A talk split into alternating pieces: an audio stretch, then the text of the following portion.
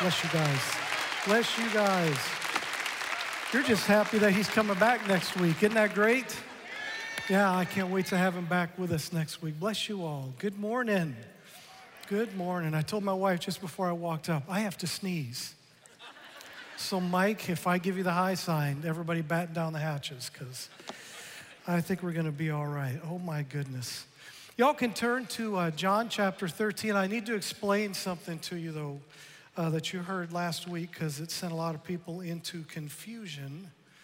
And so I'm going to explain it to you right now. So, uh, before Pastor Sam and Brenda left for some much needed time away, he was talking about who was going to be ministering.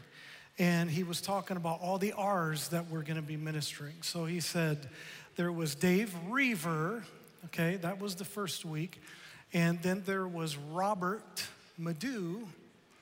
And then there was Danny Robinson. Y'all got the R's. And then last week, Pastor Danny said, and I think there's another R that's going to be up next week. Well, Pastor Sam had told y'all before he left that I was the last person. And so when Pastor Danny said, there's another R coming up next week, my phone started blowing up on the front row. And I, there were some fantastic texts, let me tell you. Versions of my name, you know, some people like, is it Carrie? What is it? Uh, what had happened was when we were in the, in the prayer room before we came out, Pastor Tim Ryder said the fourth R is, because my middle initial, my middle name starts with R. So that's where the R comes from. So, yes, you can clap for my middle initial. Isn't that a great, yeah. That's really sad, isn't it? They just, you wanna know what the name is? It's not that exciting. It's, now, a lot of people think I'm Hispanic. So they'll come up and say, Is it Ricardo? Actually, kind of, yes. My middle name is Richard. So, yeah, my dad's first name was Richard, and so he gave me my middle name of Richard. So, Pastor Tim's telling the story in the, in the prayer room about my middle initial being R. So, Pastor Danny remembered that much of the story and said it out here, and my phone just and so I had one person who's I'm not going to call out, but he knows who he is. Was he was like, "Is that going to be Rasterary Rots who is reaching next week for the worship service?" And Pastor John King says, "Dude, next week all of your points should start with the letter R, just because." So that's the explanation behind the R, the fourth R here. But this week we're going to be starting Pastor Sam's new series, which he's going to be continuing next week. I'll tell you what, they've just been itching to get back here. They've needed some time away and uh, really much needed to rest to just be able to, after the 15 or so months they've been walking through. But yet at the same time, you are their family. You're their church family. And they love to be here. And even when we tell them to go away and forget about this place, they don't. Uh, they're always worshiping online with us and so forth. Those of you that are online, we welcome you. If Pastor Sam and Brenda are there, which even if they're not in this moment, yeah, they're going to be. Don't you love them, church family? Yeah, yeah. So we're starting his new series called One Another. There are a lot of one another's in the Bible. Now, Dr. Pastor Brian Lidbeck said to me before he, we came out, that's what the students call him at North Point, Dr. Pastor Brian. So DPB, that's how I, if I email him, it's DPB. He said, Are you going to say allelon, which is the Greek word that means one another? It's such a beautiful word. He said, allelon. Say it with me. Uh, allelon. Doesn't it just roll off the tongue? And if you want to be spiritual, you can say to somebody, Leave me allelon. I don't want to be bothered. That's the word. So now you know uh, allelon. It is a, that you can just throw that out there. It sounds smart and nice, and it flows off the tongue. But there are a lot of uh, allelon references in the scriptures, and we're going to be talking about one of those today. And it's going to be in John chapter 13 is where we're going to start out. And the reason why there's so many one another passages is because we're called to be part of a community of believers we have to interact with and relate to one another. I saw a social media post recently where somebody, the person was really nice, I liked them. Uh, they, they like to glorify God, but they made the statement that said, you know, you don't have to go to church. Uh, you can just experience God right where you are, wherever that might be. And, and I thought that's really nice intended and sounds great. But if I picked you up from 21st century America and put you back in the time of the scriptures with the early church, they would say, We have no idea what you're talking about. You can't do that because you're supposed to be part of a believing community. They wouldn't know anything about what that means. Is it a perfect believing community? No. People sometimes are like, Well, you guys, I don't want to go to that church, you're full of hypocrites. That's kind of the point we are and we need to grow in the character of Jesus Christ, and we can't do that just sitting at home. Okay? We do that together with one another. And so uh, that's why there's so many one another admonitions that are in the scripture. But it's not just how we treat one another inside the context of the church. We will talk about that, but it's also the one another's of us in the larger community of the world that we live in. How do we relate one another inside the context of the believing community? And how do we extend that to the rest of the world that's around us? Because we don't want it just to be in here. Heaven forbid we live out the scriptures in here, and then with the outside world, we just don't represent Christ at all. So, we're going to look at those couple of things over the next few weeks how we relate to one another here and how, what it means for the rest of the world around us. And today we're going to start with a command that Jesus gave us. So, think about what you think is the greatest command. You might think to yourself, well, the greatest command, Ten Commandments, Exodus, so you'll have no other gods before me. Uh, that one about not murdering other people, that's pretty important. Maybe that's a great command. Uh, don't lie, don't commit adultery, don't uh, bear false witness, uh, don't covet, whatever. Uh, or maybe you're thinking the greatest command is whichever command is easiest for me to keep. That's the greatest command. Jesus is going to give us a command right here in John chapter 13, and it's not one of the Ten Commandments, it's something else. And uh, he's going to talk about it in John 13, verse 34. If you want to take a look, he says this A new command I give you love one another. As I have loved you, so you must love one another. By this, everyone will know that you are my disciples if you love one another. So the, to love, that is the greatest command, to love. And when he says, this is a new command, it's not so much that the command is new, but they're about to see it and experience it in a way that they haven't before. The Old Testament made references to loving each other. But they're about to see something, and the context in which this command is given is going to tell us a lot about what Jesus is showing them. And it actually, when he says love one another, it actually echoes something else he said at a different time because he was ministering and some Jewish religious leaders, they were always coming up asking him a question. Sometimes they did that because they were genuinely curious. They really wanted to know what he said about something. I think the Jewish religious leaders, although they're his greatest persecutors, I think there was also that side of them that was really curious about this man who worked amazing miracles and taught in a way different than they did and yet had so much authority. And I think sometimes they asked him questions because they really wanted to know what he thought. Sometimes they asked him questions just to provoke him, just to try to trap him, just to try to stick it to him. This Jewish religious leader comes up to him and he says, So, Jesus, which, which is the greatest command? And Jesus draws from Deuteronomy and Leviticus. Doesn't say anything about Exodus. He says Deuteronomy and Leviticus. He puts two things together, and here's what he says. Most important one is this Hear, O Israel, the Lord our God, the Lord is one. Love the Lord your God with all your heart, with all your soul, with all your mind, and with all your strength. The second is this love your neighbor as yourself. There is no command greater than these. So Jesus says, You want to know what the greatest commands are?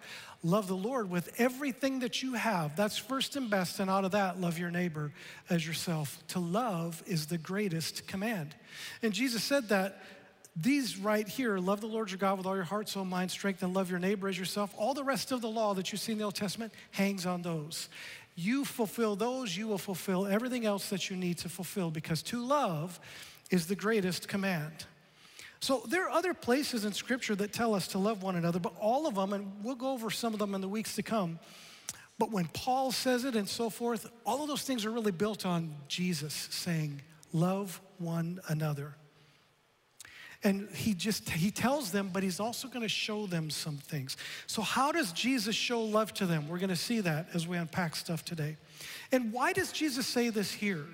If you don't know the context of what's happening in John chapter 13, Jesus is, this is the Last Supper. Jesus is getting ready to say the last things he's ever going to say to his disciples. When you know you're coming to the end of this earthly life, you don't waste your words. You say the most important things. You spend your time with the most important people. You don't waste your time. You don't waste it on people you don't want to be with. You're the, with the people you want to be saying the things that you need to say. You're not getting to the end of your life and saying, Who are the Lions going to draft? Because that's not important. And the Lions need to draft Jesus. That's who the Lions need to draft. Yes. Golly, I'm sorry. That's that energy drink I had this morning, I think is what it is. But Jesus is starting the Last Supper with them, and he's saying the most important things because he knows what's coming. He knows crucifixion is coming, he knows burial is coming, he knows resurrection is coming, but he also knows he's going to ascend and go back to, to the Father, and they're going to be on their own. So he's saying the most important things he needs to say to them. This is his farewell discourse. And after Jesus talks about the need for loving each other, well, let me tell you what happens here. The reason why he's telling them is after after he's gone, he knows they're going to have to face the world. And he says, actually, in this passage, that the world is going to hate you. Just remember, if the world hated me, now these disciples do not know what's about to happen in the next 18 hours. They don't know that he's going to be executed and he's going to be taken away from them. But he knows it. So he says to them in, this, in part of this passage, the world hated me, and if it hated me, you better know it's going to hate you. When they see that he gets executed, he wants them to realize you could be up for this too. The world hated me, it's gonna hate you. So, what do they need to do? You need to stick together and you need to love one another. That's why Jesus is saying this right now. Now, what's happened is he's just finished washing his disciples' feet. And we'll come back to that disciple foot washing thing maybe a little bit later in the series. But he's just finished washing the disciples' feet, which they just totally couldn't understand that Jesus would do what he did. And after he finishes washing the feet, then something happens. You know, sometimes when we read the accounts of Jesus, we read the things that he said, and the stuff that happens around it just becomes incidental. Sometimes the stuff that's going on around Jesus is actually part of the message he's trying to get across to people. Let me give you an example. In the book of Mark, uh, Jesus is repeatedly saying to his disciples, he keeps using the word see. You don't see. Why do you not see? Because he's trying to get them to understand and see who he is. They don't fully grasp that he's the Messiah yet. They know there's something special about him. Maybe they're hinting in that direction. Maybe they got an inkling about it, but they really don't see it in all of its fullness. And Jesus keeps using that word over and over in different ways. You don't see, they don't see. And then there's this little divine setup that happens in the ministry of Jesus. It's an amazing miracle that he works where he heals a blind man. It's one of my favorite miracles because it's the one where Jesus spits in his eyes. Can you imagine if the spitting anointing starts here? Everybody just got afraid to come to prayer for the alt- at the altar. I love it. I love that, that miracle uh, because it's like, now Jesus is God of the universe, but still there's that side of me that's like, you couldn't come up with a different way to bring about this miracle. And my mind plays things out. So I'm thinking if I'm one of the disciples, the next time somebody needs a miracle, I'm saying, just to let you know, last time somebody came, they got spit in the face, you know. But if Jesus spits in your face, he can do whatever he wants. If Jesus spits at you, it's either really good or really bad. Either a miracle's coming or you're out. It's one of those two. But Jesus spits in this guy's eyes, and then he says, What do you see? And the guy says, I see men walking around like trees. So it tells us a couple of things. One is that sometimes miracles are progressive, sometimes they take a little bit.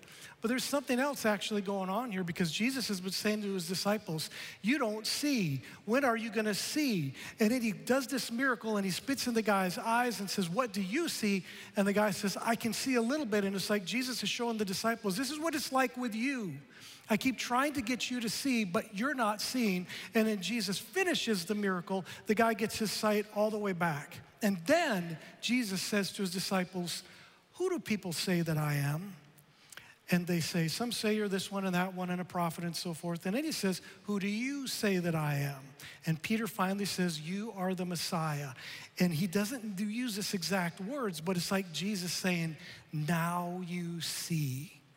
That whole little miracle, which was meaningful for the man who was blind, was also just a divinely orchestrated moment for Jesus to visually communicate something that he was trying to say to them verbally. So when you read about Jesus, don't just pay attention to what he says, what's going on around it. And in this context at the Last Supper, something's going on around Jesus, and the words that he said are kind of being punctuated by some of the things that are happening around him. So he has just washed the feet of the disciples in John chapter 13. And after he does that, he starts to say something very curious. One of you is going to betray me. And can you imagine being one of these 12? One of them knows who it is, the one who's going to be the betrayer. But can you imagine the other 11? They're all curious. What do you mean one of us is going to betray you? There's no way we would. Who in the world is that? And if you read Matthew, Mark, and Luke, you'll find out that Jesus has the 12, but he also has a little inner circle two brothers, James and John, and then Peter. They're kind of his inner circle. They're kind of the guys who are the closest to him.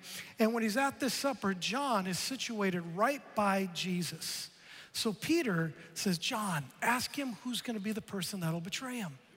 And in Jesus, so John asks, and then Jesus says, I'm going to take this bread and I'm going to dip it in the bowl here. And the person I give it to, that's the person who's going to be the betrayer. Now, John and Peter are watching this. So Jesus dips the bread and he gives it to Judas. And what he does in that moment is he, he treats Judas with incredible honor. Him giving, as the host of the dinner, him giving Judas that little morsel, it's like he's just, he's treating him with honor on the one hand, and on the other hand, Jesus is picking a fight. Because it says that after Judas took the bread, Satan entered his heart, and then Jesus looks at him the Son of God Himself looking at Judas, who has now been taken over by Satan himself, and says, Go do what you do quickly. Jesus was not a helpless victim, by the way. This is Jesus as the aggressor in disguise. This is Jesus picking a fight in this moment. I'm feeling one of those Pentecostal moments coming on. I better calm down now.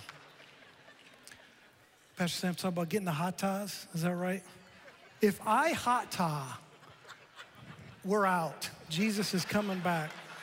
My wife will tell you if I tap my foot during worship, she's looking up. Because that's because I am the ultimate and I pass that gift to my sons. We are introverts. So if the hot ties come, the dead are going to be raised. We're off. We're out of here. I'm telling you. Y'all are hoping now. So he gives the bread to Judas, and John and Peter see this. Now, not everybody else of the, of the 11 know. They don't understand it all in a moment, but they're going to look back on it and they're going to grasp it later.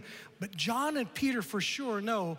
And Jesus has this picture going where he's, Judas gets up and leaves, and Jesus moves on and says, You need to love one another. Now, what's the picture that you just saw right there?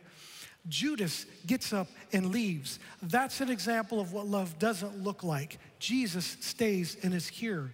Love is loyal.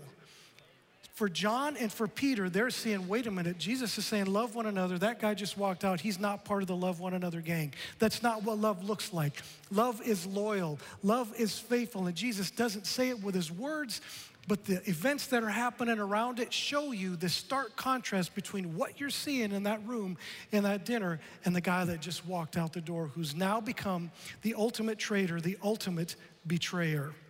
Jesus is demonstrating for them this is what love looks like. That's not what love looks like. Now, I know we're going to say some other things in this series about different ways we love each other and serve each other and prefer each other and so forth. But when we look at how Jesus, he said in John 13, he said, As I have loved you, so you need to love one another. In this context, how is Jesus conveying love? And this is one way. Here I am. Later on in Hebrews, it's going to quote something from the Old Testament where it says, I will never leave you or forsake you. That's loyal love. That's how Jesus was with his disciples. That's the example he's given them. No matter what happens, I am with you. You need to be with each other. That isn't what love looks like. Love is loyal. And you know, I get so frustrated because sometimes Sometimes people like to get their credibility with the outside world by bashing on the church. Okay? That's not loyal love.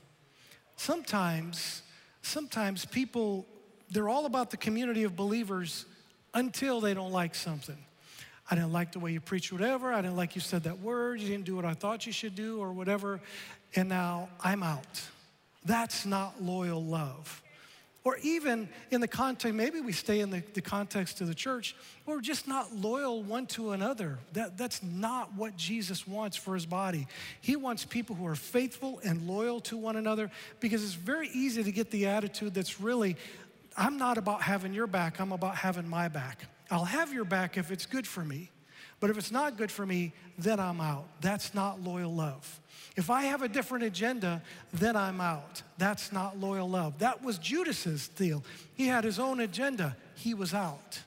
But Jesus is showing us that love is loyal.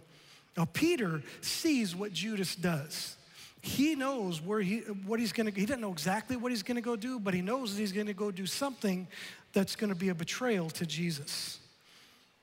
And then he thinks, I'll show Jesus. I'm not gonna be like Judas who just walked out the door and he says to Jesus, I will stay with you constantly because Jesus is saying, I'm going to go be glorified. I'm going to go to the cross, is what he's saying. Peter doesn't have the full understanding of it, but Peter's thinking, I'm not going to be like Judas. I'm going to be the opposite. I will even give my life for you, Jesus. And in that moment, Jesus communicates something to Peter that probably shocked him and probably stunned him. Because Jesus, Peter is saying, Jesus, I will be with you. And, P- and Jesus looks at Peter and says, No, you won't. Because before the rooster crows in the morning and the sun comes up, you are going to deny me. And what he's saying to Peter is this Peter, I know you saw Judas and I know you think you can do this stuff on your own, but apart from me, you could be a Judas. Peter, apart from me, you cannot walk with me. You cannot stay with me. Apart from me, you're not going to be able to love each other like I'm calling you to love each other. Jump forward to John chapter 15. This is still part of Jesus interacting with his disciples in this context, but this whole idea of love comes back up again in John 15 at verse 9. Because Jesus knows that it requires him in order to keep his commands. Here's what it says in John 15 9. As the Father has loved me, so have I loved you. Now remain in my love. Remember those four words remain in my love. If you keep my commands, you will remain in my love, just as I have kept my Father's commands and I remain in his love. I have told you this so that my joy may be in you and that your joy may be complete. What does it mean to remain in Jesus' love. That word remain means to abide, it means to dwell, it means to, to live in or reside in. Now, I want you to notice something. What Jesus doesn't say is, if you keep my commands, then I will love you. That's not what Jesus says. Jesus is going to love them no matter what, but he says, if you keep my commands, then you will reside in, you will live in my love. Think of the context of a marriage. And in the scriptures, marriage is a great reflection of what the gospel is like. You have a husband and you have a wife. And I've known couples where, say, for example, the husband is off doing his thing. He, when the weekend comes, he wants to go drinking at the bar, he wants to go fishing, he wants to go hunting, he wants to go whatever. And some of those things are okay, but he's never spending time with his wife. Now, she still loves him, but he's not residing in that love. Every married man in this room knows that there's been a moment you have not resided in your wife's love. No elbows or nothing like that in this moment. Some of y'all might not be residing on the way to church here this morning. But you know what I mean. Love you, but there's a difference between being loved by someone and you actually residing in that love. And Jesus says, I love you, but if you really want to do what I've called you to do, then you need to remain, reside, live in my love. He knows that if his disciples reside in his love, then they can love one another like he wants them to. Because God's love empowers us to love other people. John, who wrote this book, wrote other books in the New Testament as well. Toward the end of your New Testament, there's 1st, 2nd, and 3rd John. If you look in 1st John 4, John talks a lot about love. He even refers to himself as the disciple whom Jesus loved. That's how much the theme of love is important in John. And he says in 1 John 4 19, we love because he first loved us. We love him because he first loved us, and we can love one another because he first loved us. But he's the one who loves first. We love because he first loved us. Whoever claims to love God yet hates a brother or sister is a liar.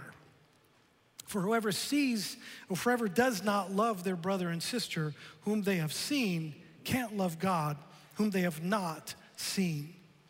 John is saying here, we love because he first loved us, and out of receiving that love, out of abiding in that love, remaining in that love, then I can love God back, and then I can love others because God's love empowers me to love other people. Otherwise, I can be a Judas. If I don't remain in his love, I may have the greatest of intentions, but there's a difference between me just kind of being in the area and residing in that love.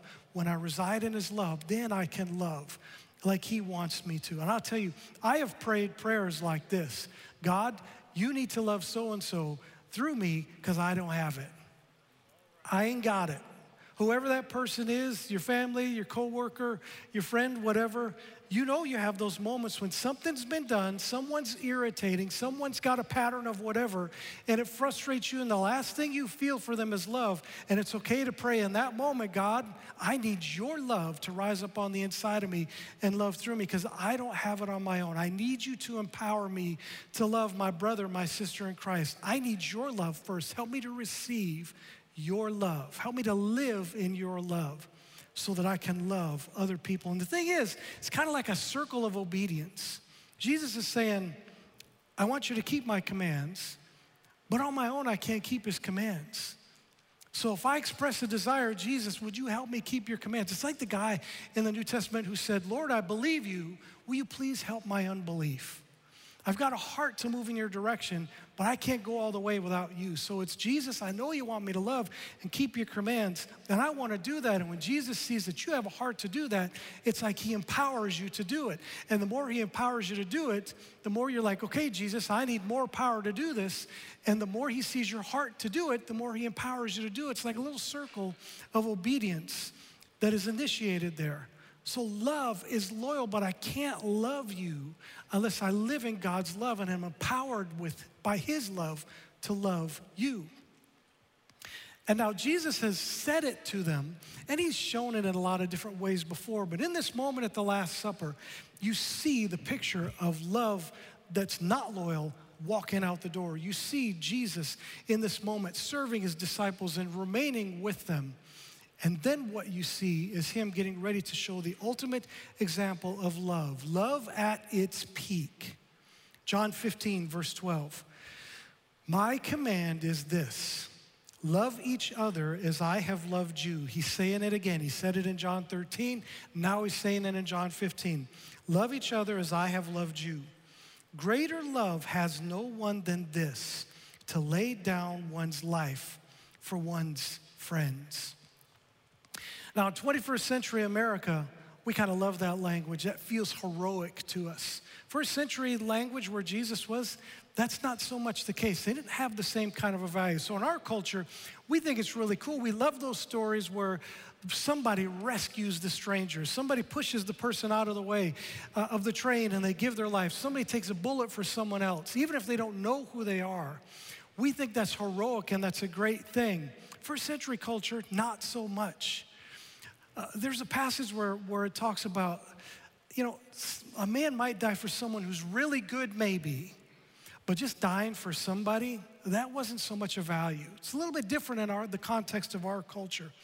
But Jesus is getting ready to blow that thing right out of the water because what he's getting ready to do is to march to the cross and die for people, none of whom deserve him to die on their behalf.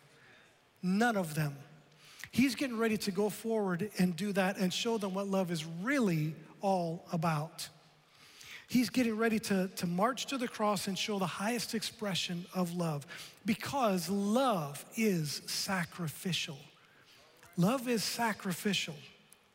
There are other things that the New Testament is going to say, but when Jesus says, Love as I have loved, he gives larger than life examples. And the cross is a larger than life example of what it means to love someone, the ultimate sacrifice. This is what the heart of love really looks like. This is the attitude that love really has. And like I said, it wasn't likely that in that culture someone was going to die for someone else, especially a stranger who was completely undeserving. But that's exactly what Jesus is going to do. So now, are we really willing to sacrifice for one another? Is the question. I think we are very, Grand Rapids First has always been a very sacrificing church in a lot of ways. I mean, Pastor Tim just talked about it, this video that we saw about helping to build churches and CityServe. And I was looking, I don't know, there's 700 some heroes. They're not all at this, at this church, but we need more heroes. That was a plug for Pastor Eric and Pastor Doug. We need more CityServe heroes. But you are doing that kind of stuff. Whenever there's a servant evangelism project, whenever there's something we need to give to, can't think of the number of times Pastor Sam's come and said, you know what? Such and such a ministry needs whatever, and I think we can do it. And you all are like, yes, we absolutely can do it. And you sacrifice and you give. And I think that's, I think that's a good quality about Grand Rapids First. But outside of that, when we're just in the private places of our lives, how sacrificial are you? How much do you sacrifice for other people? How much do you lay down your life in the context of your home, in the context of your job site? What about sacrificing in those contexts? Do you demonstrate the sacrificial love of Jesus where you're going to say, it isn't about me? And I'm, is it likely that you're going to have to physically lay down your life for someone? Probably not. Probably not in our context. But your brothers and sisters in Christ around the world, they absolutely are having to do that, to lay down their lives, sometimes for each other. But in our context, where the biggest thing that we get is criticism, the biggest thing we get is somebody making fun of us because we won't do whatever. Are you willing to sacrifice and lay down your life? Are you willing to sacrifice for your family, for your brothers, for your sisters in Christ? Because love is sacrificial. The greatest expression of love is to sacrifice. It isn't what you give to someone necessarily. You can give great gifts as an expression of love. You can provide a great home, do all kinds of great stuff, but you know what really shows your love is your willingness to lay down your life for someone else. It's why in Ephesians 5, when, G, when Paul is talking about marriage, he says to the husband, You are supposed to lay down your life for your wife, just like Christ laid down his life for the church, because that is true love, sacrificing. Jesus goes on in John 15, 14, and he says, You are my friends if you do what I command. I no longer call you servants because the servant doesn't know his master's business. But I've called you friends. For everything I learned from my Father, I've made known to you. Jesus was always sharing, always communicating, always drawing in his disciples in a friendship type of a relationship. And then he says, You did not choose me, but I chose you and appointed you so that you might go and bear fruit that will last, so that whatever you ask in my name, the Father will give you. This is my command love each other. Isn't it interesting that he goes into these words talking about their being his friends, and then they're going to go on this mission to bear fruit and all of that stuff? And you think he's changed the topic, but then he comes back around and he says, This is my command love each other. First of all, do you notice that Jesus chose them for friendship? He chose them for a love relationship with Him, a close knit, loving friendship relationship. I chose you, and He's the one who initiated it. And He says, I want you to stick together. I want you to stick together on mission. But listen, friendship in His context is a two way street. In our culture, we like no strings attached stuff. If, you, if I'm gonna buy something from you, no strings attached. If you're gonna give me a commercial, no strings attached. I hate at the end of commercials. You ever listen to a commercial and at the end they have the guy that talks 500 miles an hour to give you all the reasons why you're not going to get the deal that they just offered to you? I hate, as soon as I hear those, I say, now I'm never buying your product. Because that's all the strings attached. We want no strings attached stuff in our in our relationships. And that's not the way it worked in this culture. Because in Jesus' culture, if you are my friend, I depend on you and I could show up and I can ask you for whatever and you would help me out and you can depend on me because I anticipate that you're going to ask something of me at some point. And in that type of a context, Jesus says, I call you friends, and you can depend on me, but I also have something that I need you to do, which is to keep my commands, and I need you to be on mission and go to bear fruit. And as you go to do that together, linked together, looking out for one another, because the world is going to hate you, as you do that, you can ask the Father anything in my name, and He will give it to you because you're accomplishing what I want you to accomplish. Now, as you go do that, remember this is what I command love each other. He's saying, I chose you to be my loyal, loving friends, and you can go on mission for me together, looking out for one another. In the love I empower you to give each other. So Jesus invites us into his community of faith, and he says we have to love each other, and he demonstrates it by going to the cross. And in the weeks ahead, Wednesday Night Thrive stuff, we're going to unpack some things about the cross that are going to be very interesting too. So we'll talk about those things later, but he goes to the cross and he demonstrates what love really looks like. And in a moment, we're going to commemorate what his sacrificial love looked like because we're going to take communion together. But the first thing we need to do is we need to let Jesus accomplish his work in our hearts. I'm not quitting, by the way. I've just got to come get my, I need that water too. Thank you. Before we commemorate what Jesus did for us, why don't we ask him to work in our hearts? Because I just have to believe that in this room, or even watching online with our online community, there are probably two groups of people, and one of those groups of people is people who have never received the love of Jesus at all. You've never dwelt in his love because you've never even received him or asked him to shed his love abroad in your heart. You've never done that. And hear me, you can sit in church week after week after week and be lost as can be. Be lost as can be. I'll never forget one of my favorite ministry moments ever was when I was ministering around the world in Australia and we gave an altar call. I did. I ministered in music. Uh, we gave an altar call, and six people came to Jesus, and one of them was a guy named Marshall, who had been in that church his entire life. At the time, he was 53 years old. He grew up in the church, sat in the church week after week, married his wife in the church, went to church with her week after week, never submitted his heart to Christ until that night. So don't think I watch online or I sit in the pew and that you're set. Jesus wants to actually have a living relationship with you.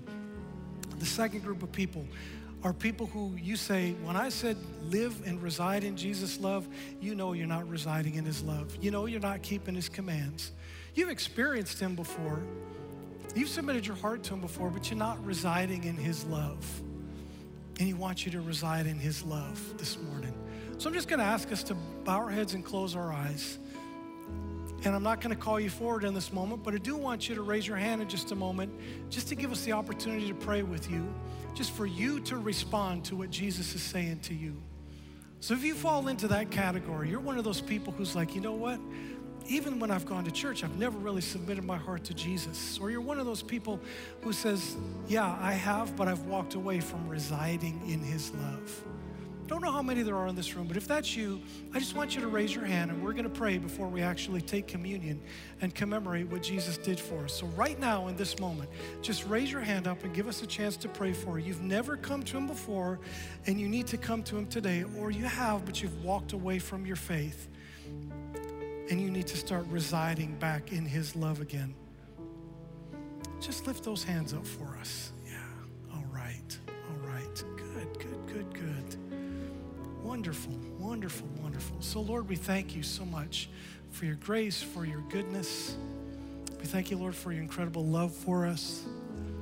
Lord, I just ask for those in this room, maybe they fall into the, those categories. They fall into the category of never having known you. Or they've walked with you, but they're just not living out their faith. They're just not residing in your love. Would you come in this moment we just ask you to wash away all of the stuff of before, all the sin, all the bondage, all of those things. Wash those things away. And instead, would you just come in this moment and make some people new and bring other people back to a passionate relationship with you? We thank you, God, for your incredible grace that you love us and you're never going to stop loving us. You never leave us, you never forsake us. Thank you, Jesus. I want you to take the elements here this morning. And we've talked about Jesus sacrificing for us, but telling us to love one another. You know, every time we do communion, Pastor Sam quotes from 1 Corinthians chapter 11. What he does, and we take the elements, we usually pray for a couple of things, and it's very legitimate to pray for those things. Uh, when we take the bread, we very often pray for physical healing which is legitimate because Isaiah 53 talks about how Jesus, his body was given for us. And one of the benefits that we get from that is that we actually get physical healing. We get healed inside in our hearts and we can experience physical healing as well. That's perfectly legitimate. And when we take the, of that juice, symbolic of the blood of the Lord Jesus, very often we're praying that God will break the bondage of sin in people's lives, habits that just won't seem to go away, things that always seem to hold us down. And that's very legitimate because the blood of the Lord Jesus does break those things, and it's right for us to do that when we take communion. But in 1 Corinthians chapter 11, the words that Pastor Sam's drawing from actually relate very much to what it is that we've talked about this morning. And I'm going to read a broader section of that passage because we're used to reading the passage that says, on the night when Jesus was betrayed, this is what happened. But the whole section talks a little bit more about what we're talking about. Paul says, in the first place, I hear that when you come together as a church, there are divisions among you. And to some extent, I believe it. There have to be differences among you to show which of you have God's approval. Now, there's all kinds of theology in there I'm not going to stop on, but notice the word divisions. Says, so when you come together, it's not the Lord's Supper that you eat, for when you are eating, some of you go ahead with your own private suppers. As a result, one person remains hungry, another person gets drunk. Don't you have homes to eat in and drink in? Or do you despise the church of God by humiliating those who have nothing? What shall I say to you? Shall I praise you? Not in this matter. Let me tell you what, what was a common practice of the church in Corinth. The richer people would have dinners, and the poorer people, who were more likely to be their servants, had to stand around on the outside, and they were not allowed to speak at all. They were just there to serve, to do what was needed, and actually began to move into sexual immorality and parties that were outside the context of the church.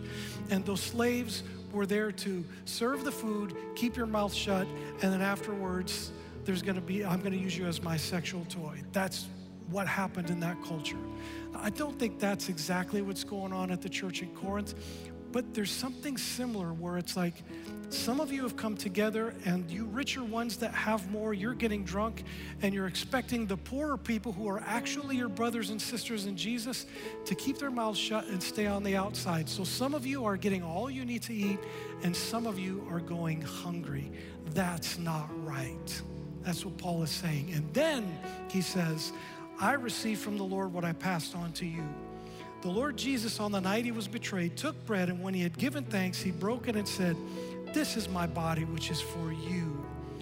Do this in remembrance of me. In the same way, after supper, he took the cup, saying, This cup is the new covenant in my blood. Whenever you drink it, do it in remembrance of me. For whenever you eat this bread, drink this cup, you proclaim the Lord's death. And then he says another important part. So then, whoever eats the bread or drinks the cup of the Lord in an unworthy manner will be guilty of sinning against the body and blood of the Lord. Everyone ought to examine themselves before they eat of the bread and drink from the cup, for those who eat and drink without discerning the body of Christ eat and drink judgment on themselves. Very often, when we read that passage, we think of looking at our hearts and trying to discern what's going on in our hearts so that we don't take this in an unworthy manner. But when Paul says you need to discern the body, he means you need to discern the body. Let me put it in another way. Paul is saying when you sin against the body, you sin against the body.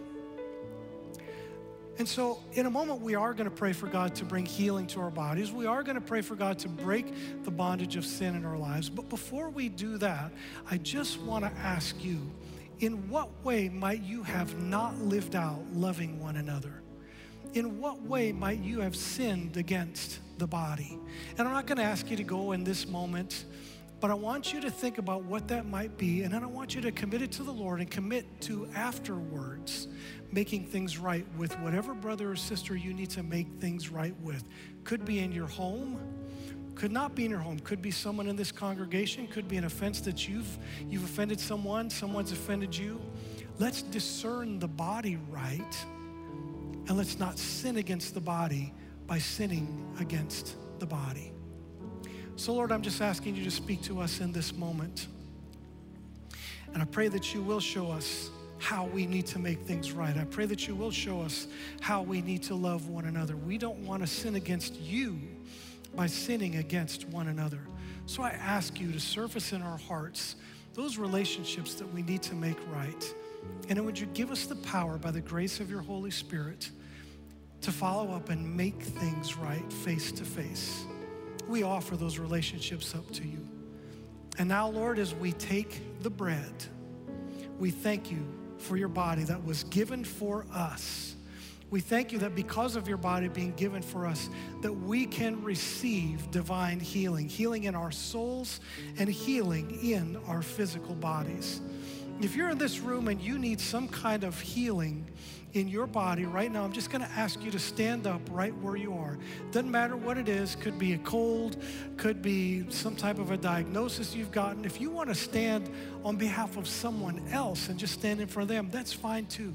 Would you stand in this moment? So, Lord Jesus, by the power of your Spirit, I ask you to move across this room and would you touch people's bodies?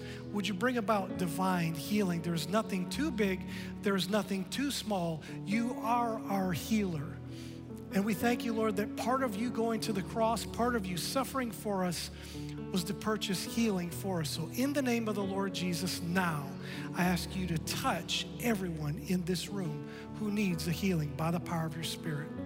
And we take the bread in honor of what you've done for us. Church family, would you eat of the bread?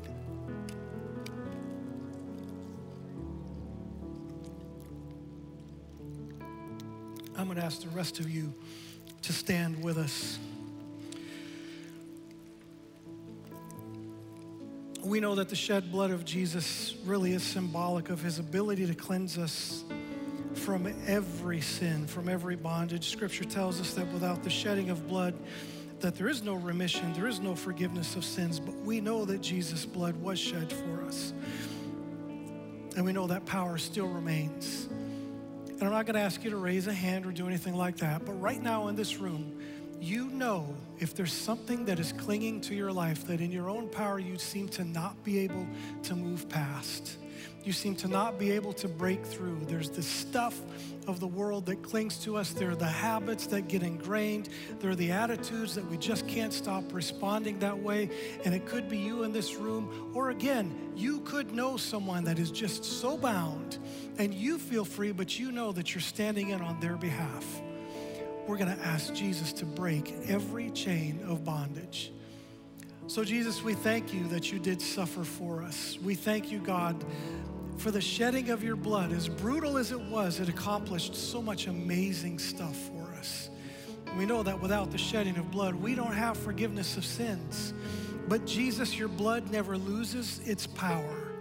And even though it happened 2,000 years ago, it is as fresh and powerful today as it was back then.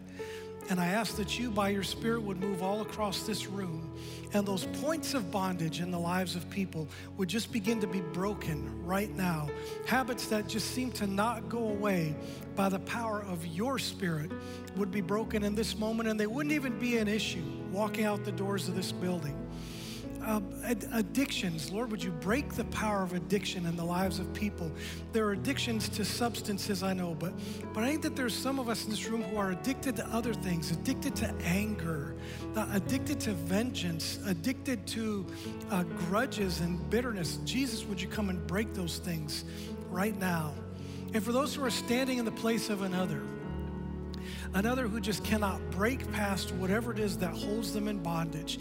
Jesus, I know that you said the God of this world has blinded the minds of unbelievers so that they can't see. Lord, by the power of your blood, we stand in on their behalf. Pray that you'll break the bondages so that they can see. Thank you, Jesus, for the power of your shed blood. Church, will you partake of the cup? Thank you, Jesus.